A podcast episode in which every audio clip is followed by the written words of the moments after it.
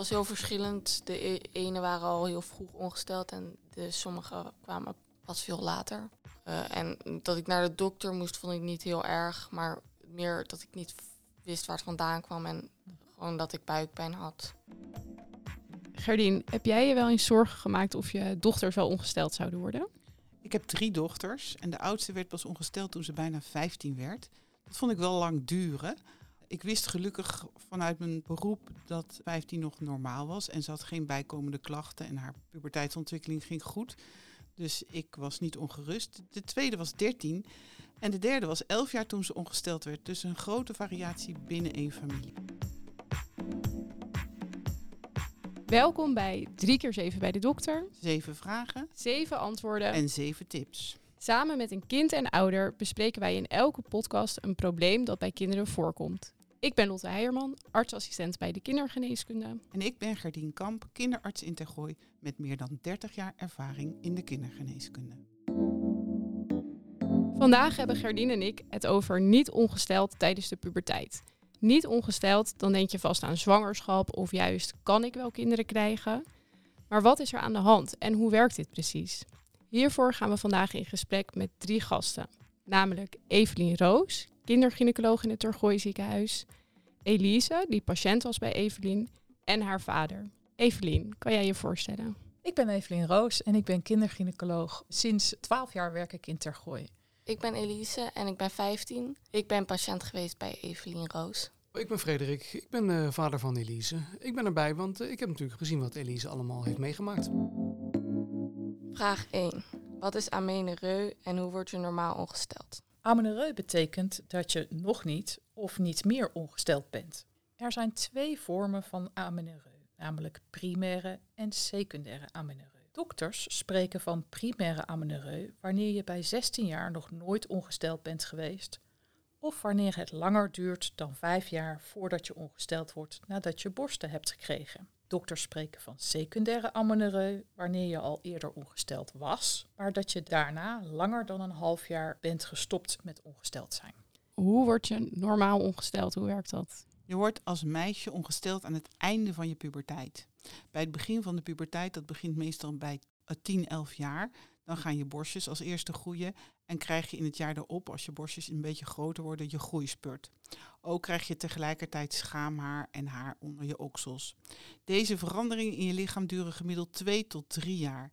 Hierna komt dan je eerste ongesteldheid. Dat is eigenlijk het einde van je puberteitsontwikkeling. Maar je groeispurt is wel grotendeels voorbij, maar je bent niet uitgegroeid. Heel veel mensen denken ongesteld is uitgegroeid. Maar gemiddeld groei je na je eerste ongesteldheid nog 5 centimeter met een variatie van 3 tot 11 centimeter. En Elise, hoe kwam jij voor het eerst bij de dokter? Hoe ging dat? Eh, voor het eerst op het begin was het eigenlijk omdat ik het gevoel had dat ik naar de wc moest. Dus ik dacht eigenlijk dat ik blaasontsteking had. Eh, later ben ik naar de dokter gegaan omdat ik echt buikpijn kreeg. En toen op welk moment zeiden ze toch dat ze je doorstuurden naar het ziekenhuis? Ik had toen ehm, eigenlijk voortdurend pijn. Toen ik ook daar aankwam, toen had ik ook last van mijn buik. En toen hadden ze wel door dat het heel erg was. Toen ben ik doorgestuurd naar het ziekenhuis. Nou Elise, ik weet dat jij toen ook hebt gezegd dat je eh, aan de dokter hebt eh, verteld dat, er, eh, dat je een bult had in je buik. En dat hij daar ook aan gevoeld heeft en dat hij daarom ook je heeft doorgestuurd. Ik weet alleen dat je een echo ging doen, maar bij welke afdeling of arts? Ik zie Evelien. Dat was bij ons. Dat was bij de gynaecoloog. Vraag 2. Hoe vaak en bij wie komt amenorrheu voor? Niet meer ongesteld zijn of amenorrheu komt best wel vaak voor. Bij 7 op de 1000 meisjes. Als je je een grote middelbare school voorstelt, dan zitten daar ongeveer 1000 meisjes. En daarvan worden dan 7 niet meer ongesteld of ze zijn nog steeds niet ongesteld wanneer ze 16 zijn. Dit is ook zo bij oudere vrouwen. En wanneer je eenmaal in de overgang komt als vrouw, dan word je helemaal nooit meer ongesteld. Kijk even Frederik aan, de vader van Elise. Hadden jullie al dat jullie dachten van, nou, komt ze wel in de puberteit? Of wanneer gaat dat beginnen? Waren jullie daarmee bezig als ouders? Nou, op zich waren we daar niet zo vreselijk mee bezig. Je merkte dat ze ouder werd, ze kreeg borsten. We wisten dat we allebei laat waren met in de puberteit komen. Vraag 3. Hoe komt het dat je niet ongesteld wordt? We hebben recent in het Nederlands tijdschrift voor geneeskunde met Mariette van Ravenhorst, een van onze artsassistenten in opleiding, een artikel geschreven over de oorzaken van niet ongesteld worden. We hebben vier groepen van oorzaken. En het gaat er een beetje om waar het probleem zich in het lichaam bevindt. En groep 1, dan is het probleem bij de baarmoeder of bij de vagina. En het kan zijn dat de baarmoeder niet goed is aangelegd. Dat is gelukkig heel zeldzaam. Maar het kan ook zo zijn dat de opening van je vagina nog niet helemaal open is. Dat het maagdenvlies nog dicht zit. Waardoor het menstruatiebloed niet naar buiten kan komen. Je merkt dat vaak aan regelmatige maandelijkse buikpijn in het begin. En soms ook plasproblemen. Het is heel belangrijk dat de dokter deze klachten kent en ook goed kijkt naar je en goed aan je buik voelt, maar ook kijkt naar de opening van je vagina. En Elise, kan je vertellen, we waren net gebleven, je zei van nou, toen kwam je in het ziekenhuis bij Evelien terecht. Wat bleek er toen aan de hand te zijn? begin dachten ze dat er een cyste in mijn buik zat. En dat zou dan weggesneden moeten worden. Eh, maar later bleek dat er geen opening zat, waardoor het bloed niet naar buiten kon komen. Oké, dus eigenlijk wat Gerdien net vertelde in groep 1, dat er dus geen opening zat waardoor je niet ongesteld kon worden. En Evelien, hoe zit dat dan met de klacht? Want Elise vertelde net al een soort van drukgevoel alsof je moet poepen. Buikpijn. Ook maandelijks? Ik heb er niet echt op gelet. En wat zie jij typisch, Evelien, voor klachten bij meisjes die eigenlijk in groep 1 vallen? En Meestal zien we, zeker zoals bij Elise, regelmatige buikpijn waarvan het, als je nog niet weet dat je ongesteld bent, heel lastig is om te herkennen. En ook heel lastig is om te herkennen dat dit iedere maand bijvoorbeeld optreedt. Vaak gaat dit ook gepaard met lastiger kunnen leegplassen. Maar als bijvoorbeeld al het ongesteldheidsbloed in de vagina ophoopt, dan zien we ook dat dat problemen met ontlasting kan geven. Doordat het eigenlijk de vagina een afgesloten ruimte is tussen de baarmoeder en de uitgang van de vagina. Die Dus het verdrukt elkaar, zeg maar. het verdrukt elkaar, maar het geeft ook een bolling in de buik die je ook aan de buitenkant kan voelen. Ja, en die was bij jou ook eh, wat je vader net vertelde, toch? Dat, het, dat de dokter dat had gevoeld. Ja, eh, je kon ook een bobbel op mijn buik voelen. Dit was dan groep 1 waar- en dat was eigenlijk de groep waar jij onder valt. Maar dan hebben we nog drie andere groepen. Dan heb je ook groep 2 en dan heb je een probleem bij je eierstokken. Dat is heel zeldzaam, maar dat komt ook voor. En die eierstokken horen oestrogeen te maken. Als je geen oestrogeen maakt, blijf je maar doorgroeien, want je groeischijven gaan niet dicht. Maar wat gebeurt er nog meer als je onvoldoende oestrogeen hebt, Evelien? Nou, als de eierstokken geen eitjes laten groeien, dan maken ze geen hormoon oestrogeen. Dat kan ervoor zorgen dat je opvliegers krijgt. En dat betekent dat je een soort warmteaanvallen krijgt. De meeste mensen hebben dat s'nachts, maar dat kan overdag eigenlijk ook. Daarbij zien we ook als er geen oestrogeen in het lichaam gemaakt wordt, het vrouwelijk hormoon, dat bijvoorbeeld borsten ook niet kunnen ontwikkelen. Want daar is dit hormoon nou specifiek voor nodig. En dan hebben we nog groep 3. En dat is een probleem rond de hormoonklok. De hormoonklok werkt niet goed. Dat kan zijn dat die in de verdrukking zit. Dat is ook heel zeldzaam. En dan heb je hoofdpijn, braken of problemen met zien. Het kan ook zijn dat je iets in je bouwsteentjes hebt, waardoor die hormoonklok niet goed is aangelegd. Daarbij kun je ook vaak niet goed ruiken. Maar ook wanneer die hormoonklok niet goed werkt, gaat de puberteit niet goed verder en hou je ook niet op met groeien. Dat is eigenlijk hetzelfde als bij groep 2. Maar meestal is het probleem bij de hormoonklok onschuldig. Het komt door de erfelijke aanleg. Je hebt vaak één ouder of een opa en oma die ook heel laat was. En dan word je gewoon laat ongesteld en komt alles dik in orde. En Evelien, ik vind die hormoonklok klok toch best lastig. Hoe leg je dat uit in de spreekkamer? Nou, eigenlijk leg ik dat eh, uit zoals je thuis ook wel eens opdrachten krijgt. De hersenen, en onder andere de hypofyse, die geven opdrachten aan de eierstokken. En dat is eigenlijk hetzelfde als je moeder een opdracht geeft aan jou, ruim je kamer op. Zo doen eh, LH en FSH zijn zeg maar de opdracht aan de eierstok om een eitje te laten groeien. En als die groeit, geeft die vervolgens, maakt hij het hormoon oestrogeen aan, wat weer aan de baarmoeder vertelt dat er slijmvlies moet gaan groeien. En zo maken al deze stofjes eigenlijk een heel proces in het lichaam. En dat is dan de cyclus. Oké, en dan hebben we ook nog groep 4. En dat is de laatste groep. En dat zijn allemaal factoren van buitenaf die de hormoonklok beïnvloeden. En dat kan zijn als je heel erg ziek bent, of te veel stress, of als je veel te veel sport en te laag gewicht hebt, of ook bij overgewicht. Het kan ook als je schildklier niet goed werkt. En het kan ook zo zijn dat die klok stil gaat liggen omdat je zwanger bent. Vraag 4. Hoe weet de dokter wat de oorzaak is van niet ongesteld zijn? Nou, de dokter stelt allemaal vragen over je gezondheid, over bewegen, sporten, eten, stress. Maar we doen ook een lichamelijk onderzoek. En dan kijken we alles na, maar we kijken speciaal naar je schildklier. Of die niet te groot is, want dat kan zowel bij een te snel of een te langzaam werkende schildklier vergroot zijn. En dat verstoort de hormoonklok. We kijken ook naar je groeicurve, want aan het eind van de puberteit hoort die af te buigen. En we kijken naar de puberteitsontwikkeling. Maar ook kijken we naar je schaamlippen en je vagina.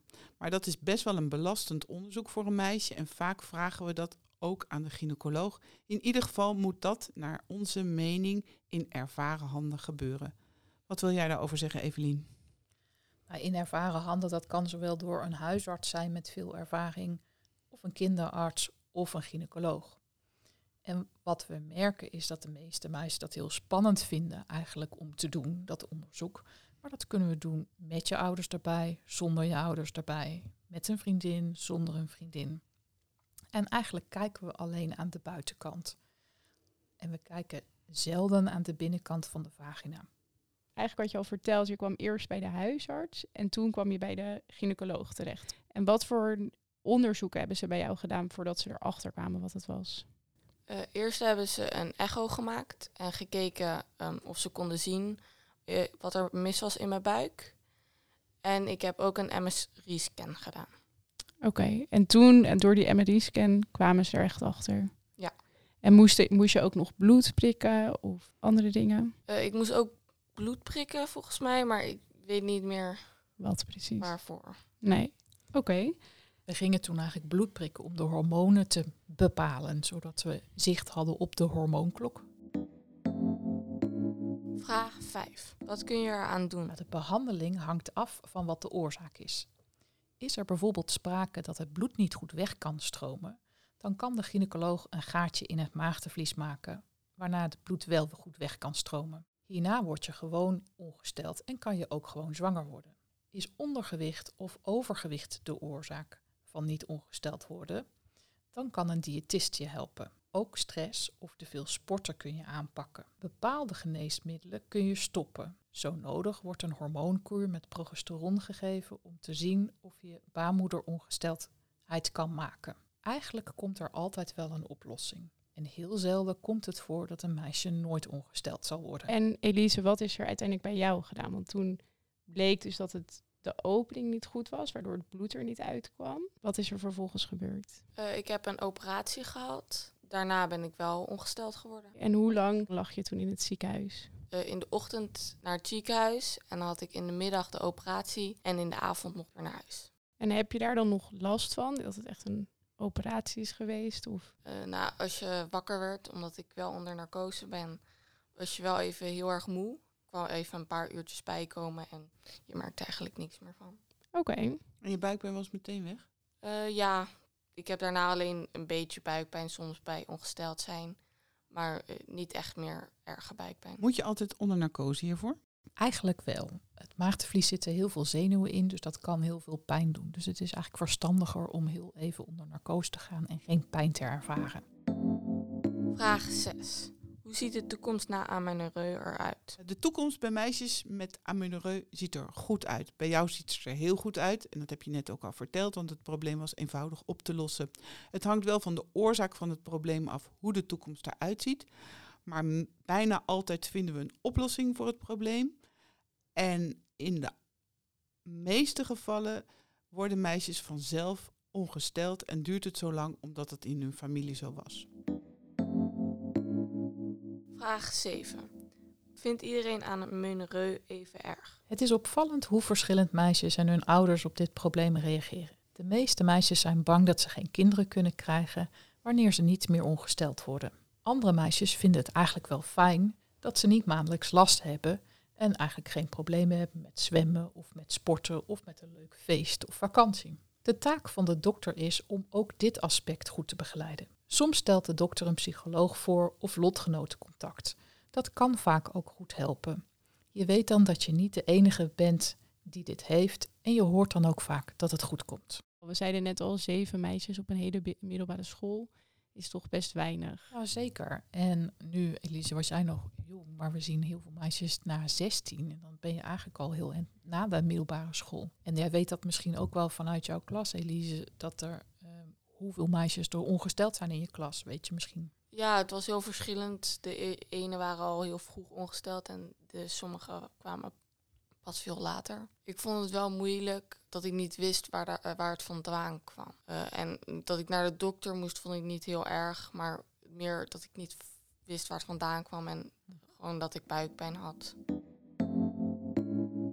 We sluiten af met zeven tips. Tip 1. Wanneer je nog niet of niet meer ongesteld wordt, eh, zijn zorgen of je zwanger kunt worden normaal. Ga naar je dokter zodat de dokter onderzoek kan doen en uitleg kan geven. Tip 2. Je groeicurve geeft ook belangrijke informatie. Je kunt je groeigegevens opvragen bij de JGZ, bij je jeugdarts. Het is ook belangrijk om de lengtes van je ouders te weten. Dan kunnen we je streeflengte berekenen en dan kunnen we jouw groei vergelijken met je streeflengte. Tip 3. Vraag in je familie op welke leeftijd je moeder, je tante en je oma ongesteld werden. Vaak is laat ongesteld worden erfelijk. Mannen weten vaak niet meer zo goed of ze vroeg of laat waren. En weten de moeders en oma's het wel altijd nog in de spreekkamer? Bijna altijd weet iedereen de leeftijd. Het heeft Ja. toch een enorme, maakt enorm veel indruk. Toch een live event. Een live event. Ik heb wel eens gehoord dat moeders hun dochter een parel geven als ze ongesteld worden. Nou, dan moet ik die nog krijgen. Teken van de vruchtbaarheid. Hè? Ja. Tip 4. Het lichamelijk onderzoek van je puberteit en het kijken door de dokter naar je schaamlippen en vagina is altijd spannend. Het is belangrijk om met het onderzoek erachter te komen of er iets met je aan de hand is. Geef goed aan wanneer je het niet prettig vindt of juist wel fijn vindt dat er iemand naast je staat. Tip 5. Maak als je al eerder ongesteld was een lijstje om inzicht te krijgen in hoe vaak en hoe lang je ongesteld bent of was. Dit kan de dokter helpen om inzicht te geven. Je kan dit lijstje op papier maken, maar je kan het ook in je telefoon zetten. Dit kan je doen door bijvoorbeeld een app te gebruiken. iPeriod is hier een voorbeeld van. Hebben jullie zo'n app op je telefoon? Heb jij een app, Elise? Eh, ja, ik eh, hou het ook bij in een app. Tip 6. Schaam je nooit voor je eigen lichaam. Iedereen is uniek en ieder lichaam kent zijn eigen tijd en ritme. Als je niet weet of iets normaal is of niet, stel dan een vraag of praat erover. Soms kun je bang zijn dat je zwanger bent. Bespreek dit, anders kan het voor jou een gemiste kans zijn. Ben je het eens met deze tip? Ja, ik denk dat het wel handig is om erover te praten. Had jij nog tips voor meisjes? Ik denk dat het handig kan zijn om ook echt bij te houden, inderdaad, wanneer je buikpijn hebt, eh, zoals ik had. Want dat kan wel handig zijn als je door hebt dat het elke maand bijvoorbeeld is. Ik had ook dat ik dus bij de dokter was vergeten te vertellen over dat ik een bult had op mijn buik. Dus het kan ook handig zijn om iemand te vertellen of op te schrijven wat je wil vertellen bij de dokter. Ja, dat vind ik wel een goede tip inderdaad. Dat is een ontzettend goede tip. Ja. Tip 7. Kijk voor betrouwbare medische informatie over dit onderwerp in onze folder 3x7 bij de dokter. Daar staan internettips waar wij als dokters achter staan. Elise, hoe vond je deze podcast? Ik denk dat het heel handig kan zijn als je nog niet ongesteld bent. eh, om hier naar te luisteren, zodat je weet dat anderen het ook hebben en wat het kan zijn. Dank voor je aanwezigheid. Ja, bedankt Elise en Frederik dat jullie hier vandaag eh, waren en met ons hierover wilden praten. Nou, daarnaast is deze podcast mede mogelijk gemaakt door de Nederlandse Vereniging van Obstetrie en Gynaecologie en de Commissie Patiëntenvoorlichting, eh, waaronder Monique Trix en Ank Lauwes. En tot slot de werkgroep Kindergynaecologie. Binnenkort zijn we er weer, maar dan met een nieuw onderwerp en nieuwe gasten. Bedankt voor het luisteren en tot de volgende. Drie keer zeven bij de dokter.